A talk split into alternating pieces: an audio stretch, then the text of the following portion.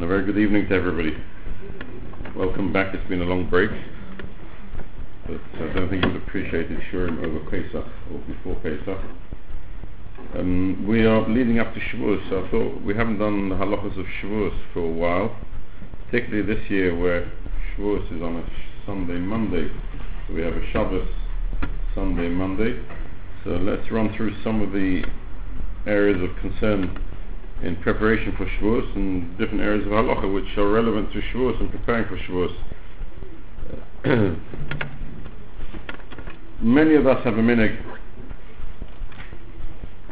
to eat milky foods on Shavuos, which therefore leads us to the problem if you don't have a massive kitchen and seven cookers like most people do nowadays, but if you have a, a normal kitchen with one cooker, that you might end up, or even if you have two, but if you're cooking many dishes, you might end up cooking milky and meaty on the same cooker at the same time, which can cause us problems. So let's run through some of the halachas that are relevant to when you're cooking milky and meaty on the same cooker at the same time, or even if it's not the same cooker, you could end up easily crossing and mixing up which spoons belong where and which lids belong where, even if it's on two separate cookers. I get this before Pesach from Chometz to Pesach, and I get people using Chometz spoons in Pesach, and, and even with Pesach kitchens, I've had people using Chometz spoons in their Pesach pots. So uh, we've had on Seder night somebody used a, Chometz spoon to mix these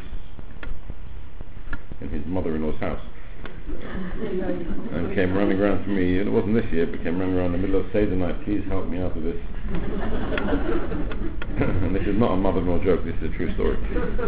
So, so mixing up in the kitchen is very common and very easy, so particularly if you're, it's Erev Yom Tov and there's three days, so there's a lot of cooking, a lot of preparation, a lot of heating up um, before Yom Tov. So let's run through the areas where you could, chas v'sholem, and hopefully you won't, but you could, um, make a mistake and end up creating trouble for yourself in the kitchen. So let's imagine you're cooking two pots on the fire, one's milky and one's meaty. One's milky, one's meaty. You've got to be extremely careful to make sure that they don't splash. Um, splashing pots are very problematic. Now if you do get to a stage where a pot splashes, a milky pot splashes onto a meaty, or a meaty pot, splashes onto a milky, and you're going to pick up the phone to ask a shaila, what do I do? So let's run through roughly what you need to mention to any Rav that you're going to ask the shaila to, so that he'll be able to answer your shaila. There's a, couple of scenarios, or a number of scenarios, that you could come across when you're splashing from one pot to the other. This is relevant the whole year round, but it's going to be more acute when it comes to Erev Shavuos, especially this year when you've got so many so many uh, meals, uh, six meals, and so many different types of dishes that you're going to be cooking, milky and meaty. So it's going to be a little bit more prevalent and relevant. The splash could hit the pot below the food line. So you imagine you've got two pots. You've got chicken soup on one side, and you've got on the other side. I don't know. I don't know what you cook milky, but some sort of milky, uh, milky. Sorry, not macaroni. Some milky sauce or something. Yes, some milky soup, right? A milky soup for onion soup with cheese in it. Uh, you've got a milky soup on one side and, and, and, a chicken soup on the other. Now, one of them, you lifted up the lid to see what was going on, and it splashed. Now, if the splash, th- there could be a number of scenarios. The splash could have hit the meaty pot below the food line. That means if the food, the, the soup is three quarters, of the pot three quarters full, it could have hit the pot below the food line. It could have hit the pot above the food line. We're assuming that it's all hot at the moment. Outside. Outside. So again, you splash your pot from the outside. You lift up your milky lid and you did a very, very rough, because you were very tired and very, very busy, and you did a rough stir of the soup, and it splashed, and the splash went and splattered the meaty pot. Now, it hit the meaty pot either below the food line or above the food line. So if you would open the pot in the meaty pot to see where the chicken soup reaches, you can see it's roughly three quarters of the pot. So it could have hit below the three quarter line of the pot, or it could have hit above the three quarter line of the pot. It could have hit the lid of the pot. And we're assuming it's all hot because that's that's when it gets more complicated. And therefore, when you when the Rav when you pick up the phone to ask the Rav the Shaila, what do I do now? Am I allowed to eat my food? I'm not allowed to eat my food. He, he's going to want to know where did the splash land? Did it land below the food line? Did it land above the food the food line? Is there 60 times the food? Is there 60 times the food in the chicken soup? Is there 60 times the splash in the chicken soup? He's going to want to know how old the pot is. Is the pot a ben yoma is it not a ben yoma? Um, if it hit the lid, he's going to know. He's going to want to know: Is the pot, the soup bubbling? Is it not bubbling? So these are different questions that he will ask you when when you ask him the shah. And I'll explain to you roughly why. We don't clearly understand. Chazal didn't clearly tell us. We don't really understand what happens when a splash hits the outside of the pot when it's both hot. Do we say it just stays where it is? Do we say it penetrates and enters into the food? Or do we say it, it spreads around the whole area of the pot? So it's unclear exactly what happens. So therefore we have to worry about all those possible scenarios of the splash hitting. So if it hit below the food line, if it hit below the food line, and you've got 60 times the food, you've got 60 times the chicken soup to the splash, which you most likely will have. Most times when you splash, you will have 60 times the food Uh, in, in, in proportion to the splash. Then the pot has a problem because it's in the pot, and the pot is a, a meaty pot. You've now put milky food on the pot, and it may spread around the pot. So you now have milky and meaty in the pot. Your pot is treif. So you need to go and kasher your pot. But one second. What about the food? So if it's below the food line, then we can, what's the risk? That it penetrated through and entered into the food? That doesn't matter. The food is 60 times. So the food will annul the piece of milky splash that landed on the outside, and my food is still okay. But I can't leave it in the meaty pot, because the meaty pot is not trace. So I have to immediately transfer my food out of the meaty pot, put my pot aside, wait till after Yom to get the kasher, and go and find myself another pot to continue heating up my chicken soup. If it's splashed above the food line, there we have a lot worse problems. And there the minhag is that the pot is treif, and though halacha, the food may be okay, but you can't get the food out of the pot because the top is now all treif.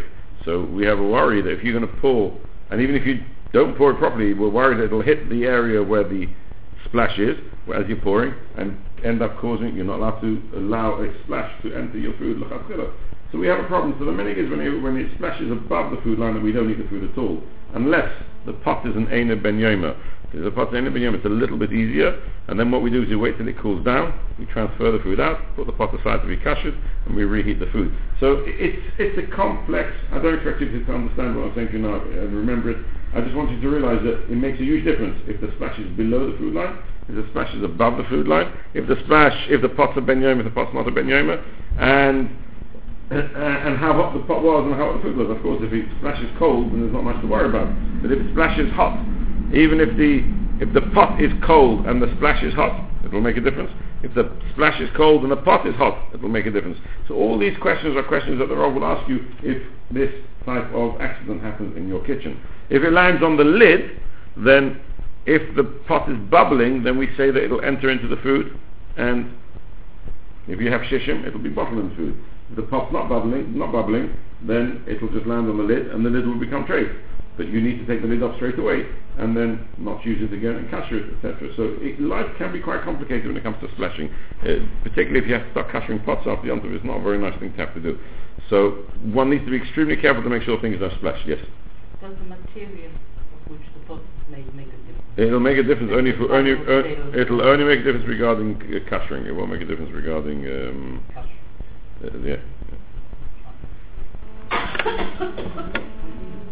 if you an, another common mistake which one happens particularly in kitchens when one's a little bit frazzled is putting the wrong lid onto the wrong pot. So you're cooking a milk and you're putting the meaty and I know you're supposed to have different lids and I know you're supposed to have different pots and everything's supposed to be completely different so you can't make a mistake but most people in the kitchen have similar pots and similar lids for milky and meaty and they've got blue stickers and red stickers and purple stickers and yellow stickers but you can make a mistake and you're cooking two different types of dishes and you've got one lid there and one lid there and you've completely lost your sense of direction. You can't remember if that's meaty or that's milky. You've gone blank.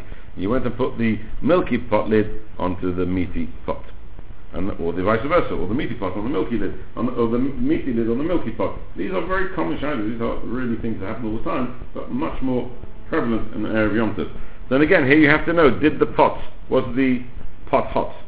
Was the pot bubbling. If the pot wasn't bubbling and no steam came up from the pot to the to hit the lid, then the lid's okay. You take it off straight away, and the lid's fine. If you left it there and it started bubbling, then you have a problem. Then you have to know is there 60 times a lid in the pot? There could be, because you don't have 60 times in a whole pot. That means the pot itself can never be 60. There can never be 60 times actual walls of the pot, but there could be 60 times just the lid. So you, you were entering into quite complicated situation. Best is don't swap lids. If you did, make sure you took it off as fast as you can. Um, but do, if you, this question arises, make sure to tell the Rav how hot the pot was. Was it steaming? It could be hot and not steaming, and that's okay. It could be, you know, hot and, and not and there's no steam there, then you'll be fine. Or if there was steam there, but did it was it on long enough for it to steam, etc., etc. Um, all these are, are, questions that you have to ask the. You have to inform the information. You have to inform the Rav, and then he'll be able to give you a answer relevant to your situation relevant to your situation. Same would apply if somebody took a sim- similar situation. You took a milky spoon and mixed a meaty dish with a milky spoon, or vice versa, a, m- a milky dish with a meaty spoon. Then again, it's relevant. Was the spoon a ben yoma? Was it not a ben yoma? Was that spoon used for hot, hot milky within the last 24 hours, or was it not? Or hot meaty in the last 24 hours, or was it not? And even if it was, how much of the spoon went into the dish? So now, if you're frying your onions and you mix it with a spoon, the amount of spoon that actually goes inside is only a very small amount. And we only have to reckon with the, the amount of spoon or the amount of whatever vessel it is, whatever spoon, fork, knife makes a difference. Well, uh, the amount that actually touched the food, that's all we need to reckon with. And then we need to know was there 60 times the food of that small amount of spoons. If you're putting a spoon into a uh, a soup to mix it, you'll have you'll put the spoon in quite far. If you're going to just be mixing a few onions, you might mix just the end of the spoon, or if you one of these people like to turn the onions around with the whole spoon, so you'll end up with the whole spoon part of the spoon, but you won't actually have the handle part of the spoon involved, and therefore you ha- you need 60 times. Now, 60 times a, a spoon is not a lot. A spoon is very thin, so if you take the thickness of the spoon, because we don't know how much gets absorbed in the actual material of a spoon or a pot or of any any vessel, any item in the kitchen. Therefore, we have to assume that it's completely saturated, and therefore we need 60 times the thickness of the spoon. 60 times the thickness of the spoon is if you would cut just the spoon side and pile 60 up, not that many. Pile 30 there and another 30 next to it. You, you, you're not talking about anywhere near half your pot. You're talking about not a huge amount of food to cover the 60, but one needs to make a rough estimate because the robber on the other side of the telephone has no idea how much food was in your pot and he's not going to be able to answer the question unless you actually give him the information. Was there 60, was there not 60? So if Chas you do have situations like this, try and focus, is that 60, is that not 60, and make a rough estimate. You don't need to be more than a rough estimate, and as long as you think there's 60, you can rest assured there probably is 60 times, because you're always going to err on the side of the caution rather than the side of um, no, you need 60. Just the thickness again. It'll be thicker. The wood will be thicker. Uh, we don't assume that wood absorbs any more than anything else. No. What about plastic, which doesn't get hot? Plastic spatula? Uh, we, you, you, have to assume that even a, even a, a silicon spatula is hot when it's inside. Uh, it's inside something hot, so it'll absorb. The advantage of the spatula is when it's out, it cools down very well, straight away, so it's cold. So then you can put it back in again, and you haven't got a problem of uh, of, of uh, you've got you've got the advantage of kli sheni because it's because it's cool. You realise straight away, just from put it in. It's not going to help you. just don't put it together it's it's nice to say that, but different people manage their kitchens differently. Not everybody manages it the same way as you and, and everybody else in the room. Some people manage it by cooking their milky three weeks before and the meaty, and some some some people just. I know somebody who starts cooking for Shabbos every Friday afternoon at three o'clock. That's delicious food. I'm sure it was. I'm sure it is, but I don't think my wife could do that. Every Friday, not the Shabbos doesn't start before three o'clock. Not the chicken soup, not the chicken, not nothing. Why? Right? Why? Why does she do that? Because she likes working under pressure. I don't know why. Go ask me. I'll give you a number and you can give her a call if you like. So, some people like working late. You can't. It's very hard to, to instruct. It's not my job to tell you how to cook Shabbos. It's my job to tell you what to do if something goes wrong. So I just want to give you the preparation. There's many different people out there, and each one have, has their own. Some people like staying up Thursday night the whole night to cook Shabbos. They ask me why, I can't tell you. you know, why, don't they, why don't they go to bed and cook Friday or cook Thursday? Or, I don't know. What about a? We're, we're going to talk about parav pot as well. So now, That's more of a problem. I mean, more, I mean, it's more common. it can be more common. Okay, so let's move on because we've been instructed to talk about parav pot, so we'll talk about parav pot now. The the risk, as, as Mr. Emmanuel says, is much greater. To, that you, the chances are higher that you're going to be cooking parav and meaty than you're going to be cooking milky and meaty. And most people will take more precaution with milky and meaty, and they will try and keep it separate. Though it does happen, and it's quite common for it to be cooked together. So parav is a bit different. If you have a parav pot with a milky pot or a parav pot with a meaty pot, and you get a splash from a, a parav pot onto the meaty pot or parav pot onto the milky pot, that's nothing. Parav is parav, so they can splash. That's not a problem. If it splashes the other way, you still have a slight issue. So if the splash goes onto the pot and you have parav food inside, and there's 60 times the parav food versus the splash, 60 times of the food in relation to the splash, so it becomes bottle. It's not meaty, it's parav, and it remains parav. You have no problem. Your pot, though, may become meaty because you've now splashed your pot with meaty splash, and it has layers of meat inside it. Next time you cook, you're going to end up having meaty. However, however, we have a rule that if most times when you use your parav pot, you're going to be using more than 60 against the splash, then we can assume that the pot remains parav. This is very, very, very, very relevant to more to kettles than anything else. Most of you don't even realize that when you pour your, your coffee, and uh, especially if you're a little bit old-fashioned and you put the milk in before the tea, you put the milk together with the tea bag, and then you pour your, or you've made your coffee and you want to top it up, and you pour your, your and it splashes, and it does splash. And if you take a magnifying glass, you'll see around the outside of your your cup, your kettle. If it's not black, you'll see little brown coffee marks there, milk milk stains, etc., etc. It does splash.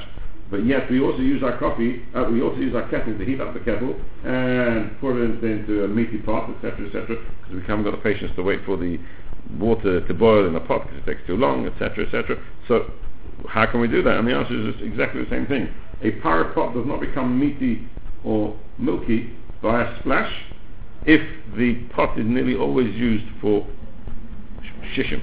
Shish, no, shishim, is oh, nearly always used for large amounts. Most parav pots are used for large amounts. If you have a parav pot which is used only to fry onions, then it's possible if you smash your pot will remain meaty or milky depending on but if it's a pot, like most parav pots where you do your parav soups and you do your parav macaronis and I don't know what else you do in the parav pot, then that pot is nearly always being used for more than shishim, then you're okay. And you're okay. Particularly if you wait 24 hours, then we can assume that it's completely parav and you don't have to worry about it. Steam is the same thing as, as the actual, well, where do you have a case of steam? No, I mean, like when you use salt, like you say salt because steam goes in the salt. Yeah, so, so the, the, by the time the steam comes to the salt, it's cold. And it won't go inside, it'll hit the outside, and it won't No, be. I don't think you could use the same salt. You can use the same salt, because you don't pour it in right down there, you pour it up there. But By the time the steam reaches up there, it's already cold. cold. There's a bigger problem, is pouring a kettle over a chicken. Uh, and, and then pouring it over your, your milky macaroni. That's a bigger problem, because the steam, we get this in Erev Pesach a lot, where, where the boys come home from yeshiva, not so much the girls, but more the boys come home from yeshiva, and they make themselves a pot noodle. And they use the Pesach kettle. And this is, I've had this a number of times. They don't know which one's a Pesach kettle, which one's a, they don't know which one's a Pesach kitchen, which one's a milky kitchen. And they made themselves a pot noodle, and they use the Pesach kettle, and they just not very nice, but these things happen. So there you have a problem. Again, the steam will come up and it's going to hit something hot because your kettle's hot. You're going to have Chometz steam hitting the kettle, or meaty chicken, which is hot chicken now hitting the hot kettle, and then the kettle will be absorbed. And then you're getting into more, slightly more dangerous waters because there's a lot of steam there, and it's going to cover a lot, a large area of the of the kettle. So it makes life a little bit more complicated. Don't pour your hot kettle over chicken. Don't pour it. Well, hopefully most people when they pour, pour from a distance. So the, the steam doesn't come up and hit it. But if you're one of these people that pour right on top, you, you shouldn't be doing that. Uh, if anybody who's done it and, and really worried about the kettle, please give me a call afterwards. I don't want to make you all go out now and buy new kettles. You put it in another kli, that's what you do. You put it in another vessel and you pour it on. So when you pour spices over over a pot, the steam by the time it comes up is cold, so it doesn't affect the spices. Some people um, are, have meaty spices or milky spices, but Mishal Allah you know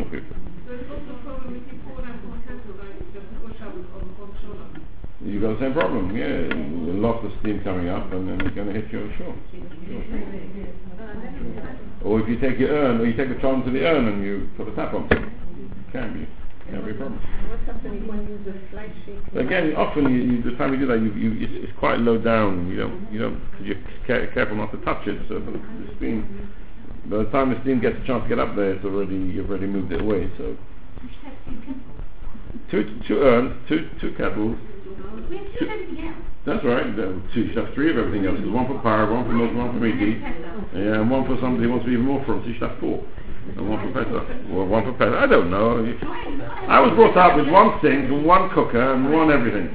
I can't tell you why we need to have four or five of everything today. I don't know. But- one uses a fly or metric knife to cut some onions in a Right, we're going to get there. We're going to get there. We- We've only started on the, the beginning of the of the kitchen. We haven't uh, managed to get a chance to get further down. I've got four pages of problems here. We haven't even done the first.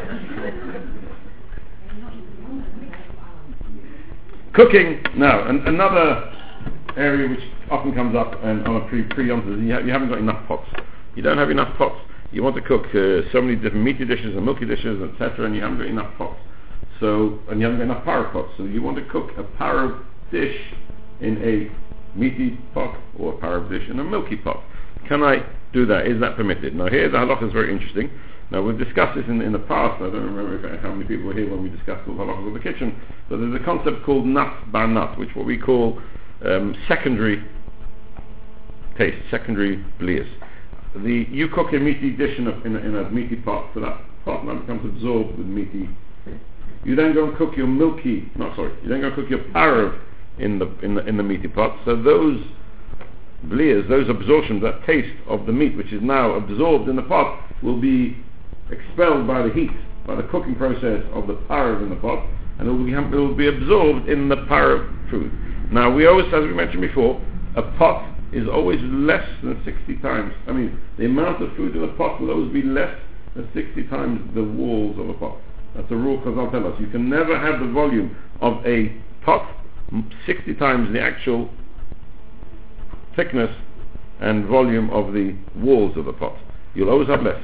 So what's inside the walls of the pot will come now into, will enter into the food inside, and the food inside is now absorbed, and it can't become bottled because I don't have 60 times. So I now have meaty blias inside my food. However, this is not direct meat, but it's meaty blias. So therefore I cannot eat that para food together with milky, because I cooked it. It's not, I eat it, I don't become meaty, I can go have a coffee straight afterwards. You can have your para soup cooked in your meaty pot to serve it on the night of Shavuos, and then have your cheesecake or your cheese blintzes or whatever you're going to be eating, or your quiche, whatever you're going to be eating for, for the... Serve it on there. You, you have to serve it on, on, on not, you shouldn't serve it on, on milky, milky plates, Right. ideally. Yeah. But who's going to use mm, on, you're going to use paper on there. Uh. So, I was just teasing you, that's all. So, so it's not, you don't become meaty, but I can't make a par of onion soup, soup, for example, in a meaty pot and then put cheese in it. Because that pot, that, that, that soup has meaty blias, and they mustn't be eaten together with milky. Where, if it's, that's if it's a ben. If it's an Einoi ben Yoma, I mean, I cooked my par soup, my par soup in a meaty pot, but the meaty pot hasn't been used for the last 24 hours, now that's a machlekes whether I'm allowed to eat it directly with m- milk or, or, or not. And we try to avoid that if possible. Uh, it's a big machlekes poskim, and many poskim, I'm talking about the early poskim, not the late poskim, the early poskim, and the Shulchan Aruch, the Gon, and the Mashal, and different different poskim. That's a big machlekes. So if you can avoid that, you're best off to avoid it. All these halachas are only lechatchila, which means if you did make your your your meaty soup, your your para soup in a meaty pot, and in, by mistake added your cheese to it, once it's added, then you're not to eat it. Because we can. Sorry. You are allowed. You're allowed to eat it. But you're not allowed to mix it in intentionally. If it mixed in unintentionally or you forgot, you made a mistake, you forgot it was, it was cooked in, a- in a meaty pot, then you, you, you mustn't do it. But if you did do it, then with the evidence you're allowed to eat it. If it's onion soup, for example, you might have a different Yeah, okay. Onion soup is not a really good example. We'll come to onions in a moment. Onion soup, onion soup is not a good example. Serve it on a milky crockery. You should lechatchila not, but if you did, you can eat it. What do you serve it on? Meat crockery. Parav crockery. Go and buy yourself a set of Parav dishes. Let's stick to you first. Agree. Shall I say that again? No. Is it clear? Yeah. There's nothing really, you're not clear? It's not complicated. Para soup in a meaty pot is considered meaty. Do not eat it together with milky. Cheese in it if it's on a meaty pot. Some people might have forgotten, they might have forgotten that they put what they cook in a meaty pot. Or you bring it to the table and you haven't announced yet that I've cooked this in a meaty pot and your husband is desperate to get into that this really beautiful soup. And he takes the cheese, which is really there for the main course, and he dumps it in his soup. Well, that's very common. Become more responsible. Become very common, very common. We had to show one day, Mr. Emmanuel, when we need to, to create uh, some house tips, and, uh, and we, uh, we, we will ask you to speak. But at the moment, I'm talking about the the shilas that come the way of Rabbonim regularly, regularly. Um, there's a lot of different style people out there. Uh, yeah, I'll just put up everywhere. There'll be nobody left in the shul. They'll all run a mile. No, I'm only joking. I'm only joking. Chas v'shalom. Whatever it is called. You again, uh, uh, you're cooking your, your fruit, a fruit soup. You cook fruit soup in a meaty pot. You can serve it cold, but you can't eat it together with milky. Put cream. No, Even if it's you can't eat it together with milky. What do you mean together? And you could put it So you can't put mm, cream on it, for on your instance. on your milky plate. Technically, you can put it on your, on your milky plates if you have to, yes, because uh, it's, it's already kli sheni. But best You not still, to. even if it's on milky you still can't put cream in it. You still can't put cream in it. No, you cannot eat it together with meaty. So again, anything cooked, parav, in a meaty pot cannot be eaten together with milky. Whether the pot's a ben yoma, or even the pot's an any ben yoma, ideally should not eat- it together with milky. If your husband went and put cream on the, fruit soup without you knowing, you came around again and you said, oh yeah, Banish Leinim, I cooked it in a meaty pot, he can carry on eating.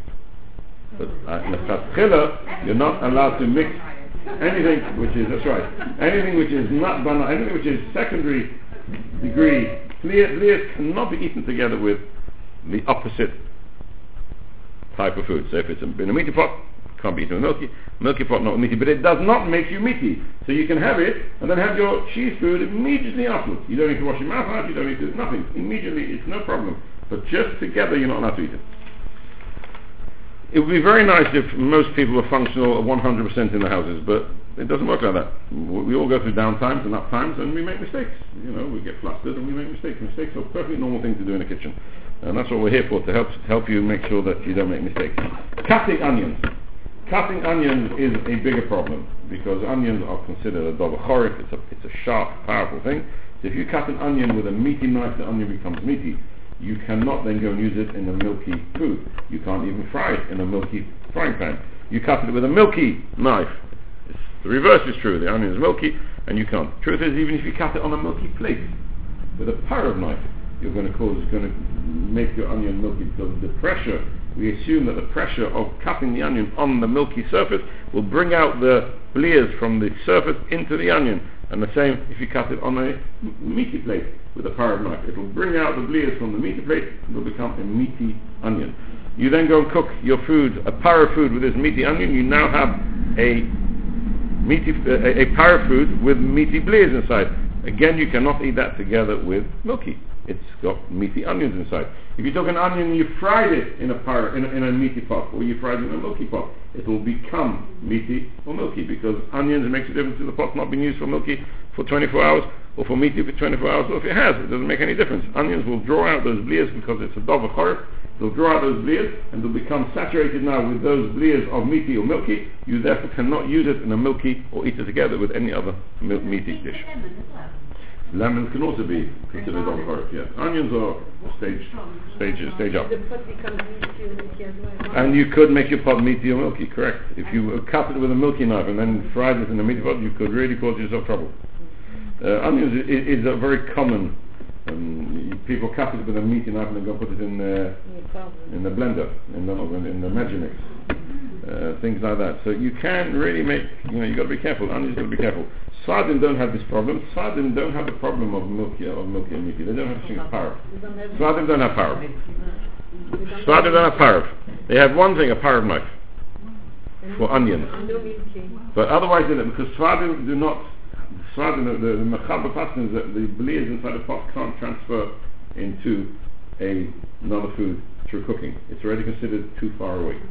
It's considered too far away. So they don't have, you, you ask a Sfardi, I remember we were learning in Kaidel, and the Sfardim didn't know what we were talking about. We've got a of sink, you're mad, a of pots. They, they thought we were completely off the wall. There's no such thing as parv amongst the Sfardim. The only thing they have is a parv knife, because onions can cause trouble even for a Sfardi. Even if the Sfardim believe that the blias can't be pulled out of the pot into a food cooked inside it, it's already considered too distant that a knife cutting an onion will turn that onion into meaty or etc. the other way around as well.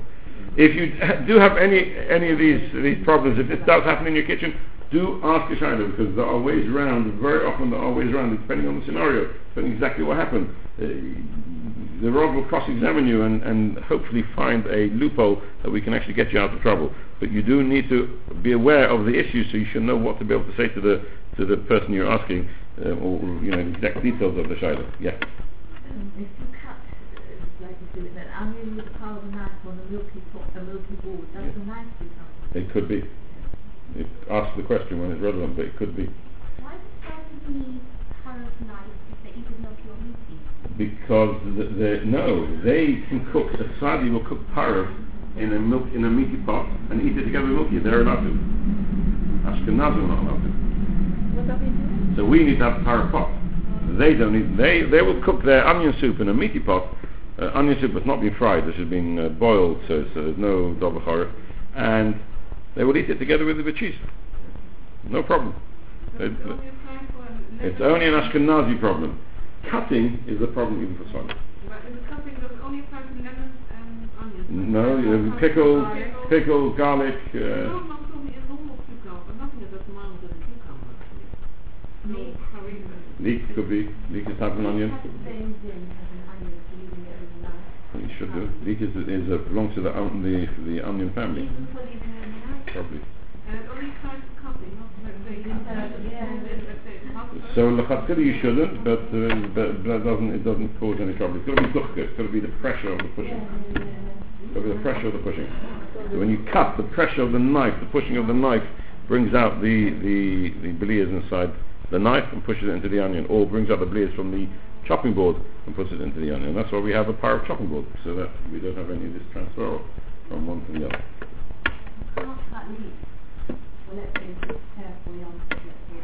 Put a bit of oil on it, put something on it, and then you're okay.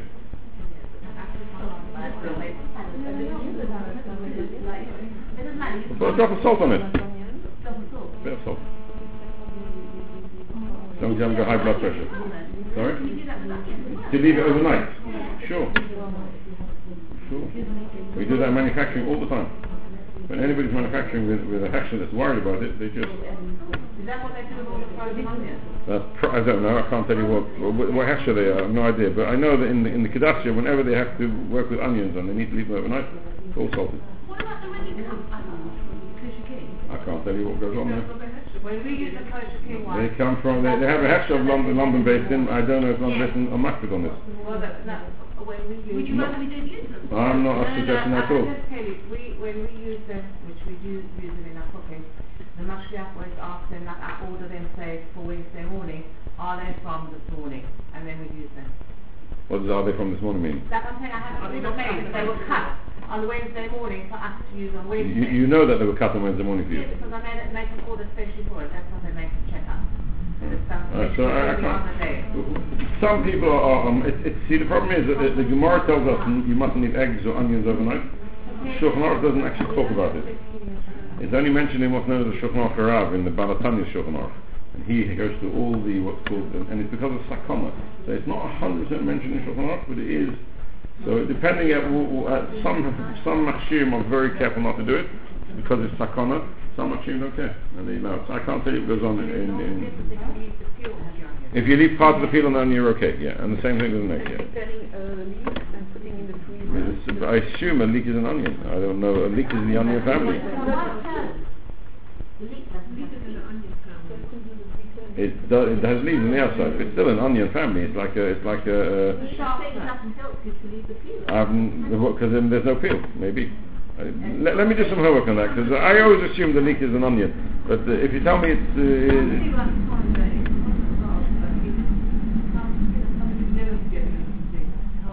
the leek is not an onion. I'll do some homework. If you tell your husband to remind me, tell me, remind me, and I'll try and find out. I always assume the leek is an onion, but I may be wrong.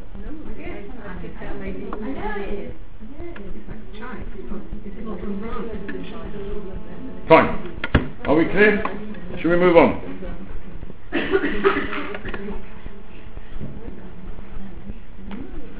One more halach which is also relevant is, is can one use a milky, uh, a milky or parav, let's say the other way, can we use a parav mixer to, for instance, to, to whip your cream? Uh, you want to whip your your milky cream, your, your whatever it's called, and your cheesecake cream, right? Your cheese, but you want to whip it in, in your in your kenwood, but your kenwood is parav, and you don't want to make it milky. Now there we we allow you lechatchila to even use it, as long as you're careful when you rinse it, because it's, first of all it's an unusual. Uh, it's an unusual. We don't normally allow something to be used cold if it's not allowed to be used hot. But here, because it's first of all it's parav, and second of all we're not worried about. Uh, you come to do this regularly, it's usually washed.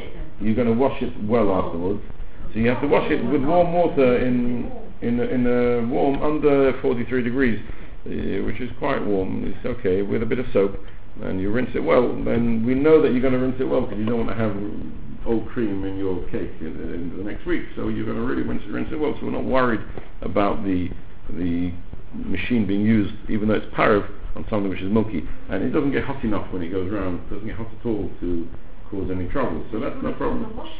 The washing, you have to, you just have to be careful that you don't wash it in your meaty sink, by mistake, and in your milky sink, you make sure you don't wash it boiling hot with the hot water, because then you're going to allow the cream to be transferred into. Yeah, that's right, for sure. so, so you wash it in your milky thing, but make sure it's not boiling hot, and you use quite a bit of soap, so you'll you'll uh, you'll have made the milk the, the cream like it is kedev. Let's move on because we've got a bunch of uh, we'll have to carry on in two weeks' time and try and finish off. But let's the number of minhagim that we have when it comes to when it comes to Shavuos. Most of us, particularly most of us in the room here, will eat milky at some time on Shavuos the bulk of Minhag Ashkenaz is to eat milky on Leil Shavuos, on the night of Shavuos. They will either have a full milky meal or, or etc. Others only have milky. They will never go without a milky meal, a meaty meal on on Yom Tov. Yom Tov without meat is like terrible. Uh, Simchas Yom Tov is the Simcha of Boss of the Yain. So they'll make sure they have meat. They make sure they have wine, etc. So what they some people do is they will in the morning, not so much at night. In the morning, um, they will have a wash, make a dish, wash, and have a milky bit of a milky meal. And then they'll wait and wash their mouth out with uh, rinse their mouth out with some liquid, chaim, or with some bread, etc. And then a while, a few minutes later, they'll they'll, they'll start a second meal with a different bread, and they'll make uh, they'll have a meaty meal. We discussed many years ago the the the differences in the shai. Every single minhag has a shai in halacha. Like for instance, our mean, we only have milky on the, on the night of Shavuos. Uh, a lot, a lot of the anglicized Jewry had milky every Leil Yom Tov. I remember my grandfather's simplest prayer was always milky. There was no thing as having milky, no, for sure. Uh, and they often second second night Yom Tov. Second night Yom Tov for many people is milky, but so milky is, is um, amongst the uh, Yetzer Ashkenaz. They weren't worried about so Hasidim will look at you if you have a milky meal. Terrible. Ein ein simcha levasav yain. Yom Tov not have meat. Terrible. Terrible. Midrash as well. So that's a different. That's for a different reason. That's because of mitzvah. The Sudas mitzvah. They're very careful to have, to have meat.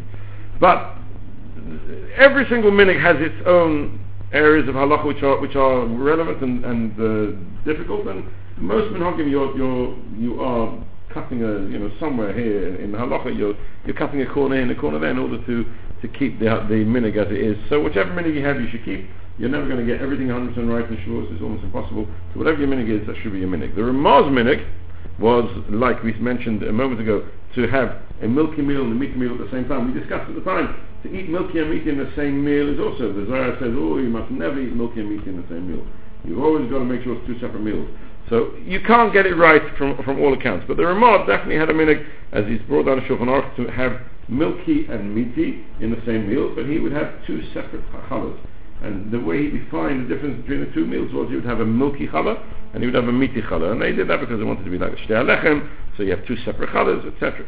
Now, milky and meaty challahs themselves has a problem because we have a halacha in Shulchan Aruch that one's not allowed to bake meaty challahs or bake milky challahs because we're worried that if you have a milky challah you'll end up one one Friday afternoon realizing you're short of challahs and you won't remember that this was a milky challah and you'll take it out and you'll eat it Friday night and dip it in your soup which is another discussion whether you're allowed to dip your bread in your soup but etc. Or you eat it Shabbos morning with your liver and you'll end up eating milky with chatz with your meaty. So the halacha says do not bake milky or meaty challahs unless, unless you bake the amount of challah that's just going to be enough for that meal. So if you're going to have just one challah for that meal, you, you know you're going to finish that meal, that challah, that meal, then you're allowed to make a milky challah. Or if you have 20 guests, then you can bake three challahs, or four challahs, or five challahs. I don't know how much challah is needed. That, no, this is you can bake the as normal shape challah, the amount that you're going to be eating that meal, and then you're okay.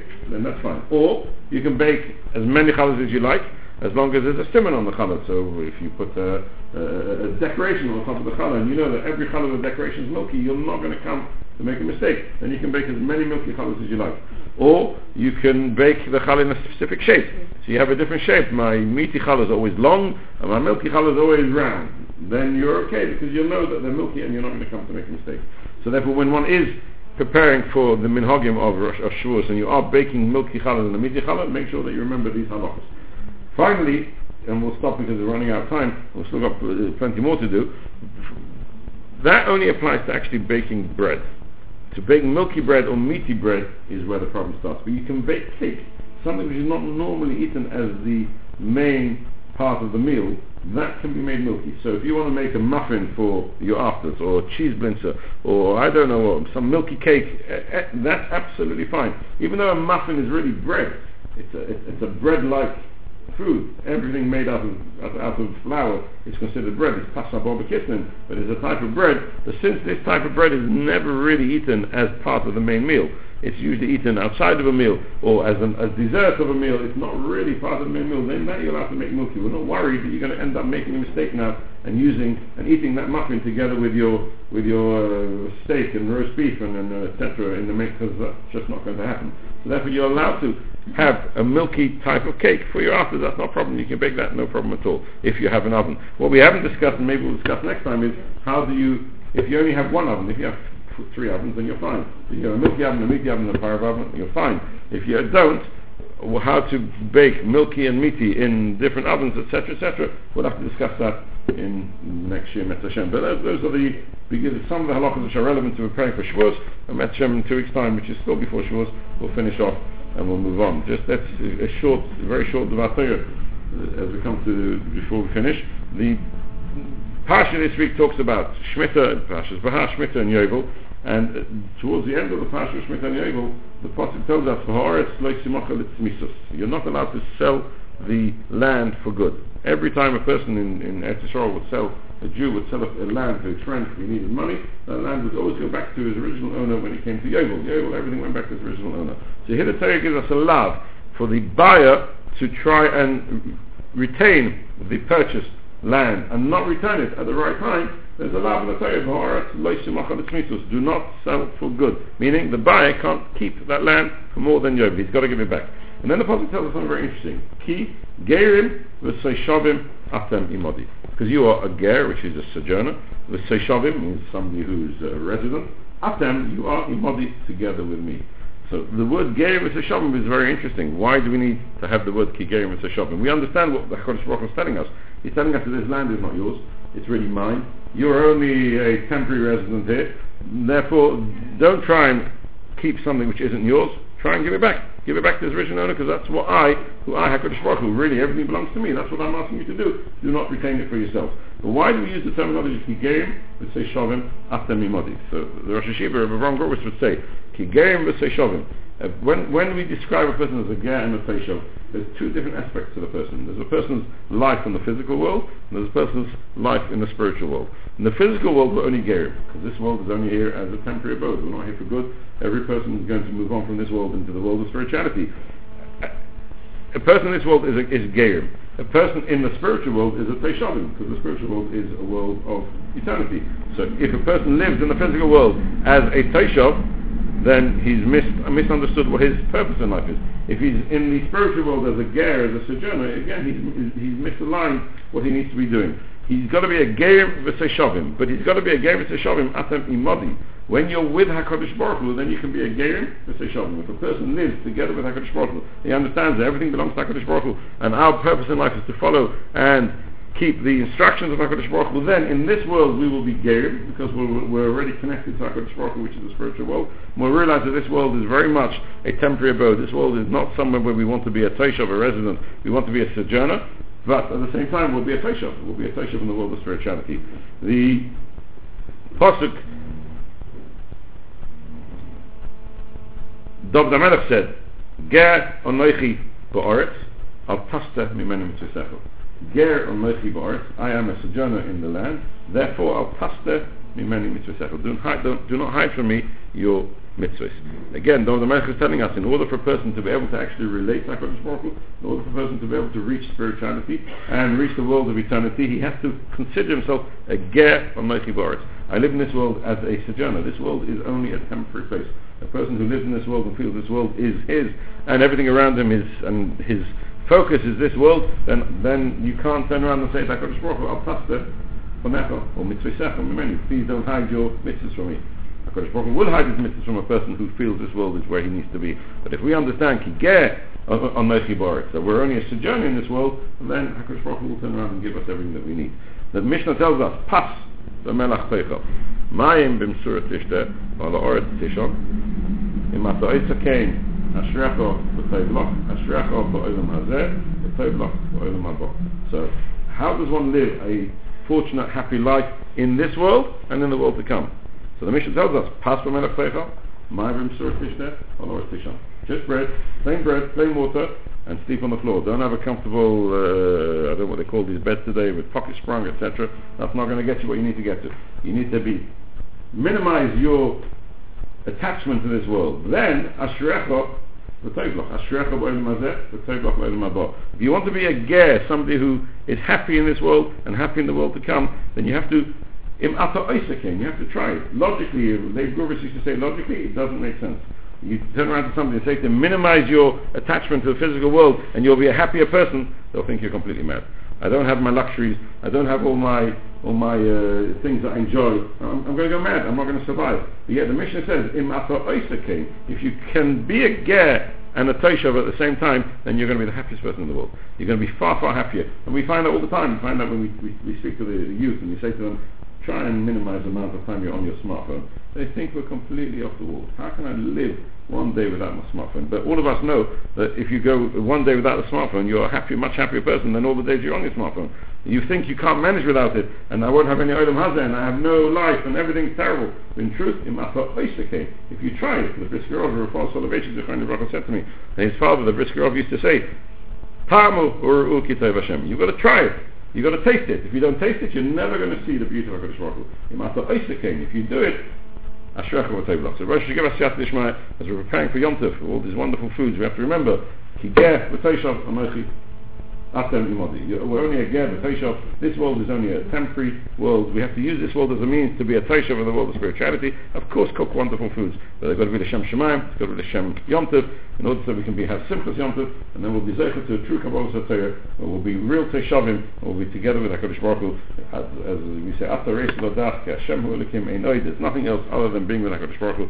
And with that, we'll have all the brachas and atzlachas HaKadosh Baruch Hu can give us, as Hashem Yisbarach. We will continue Rez Hashem in two weeks' time.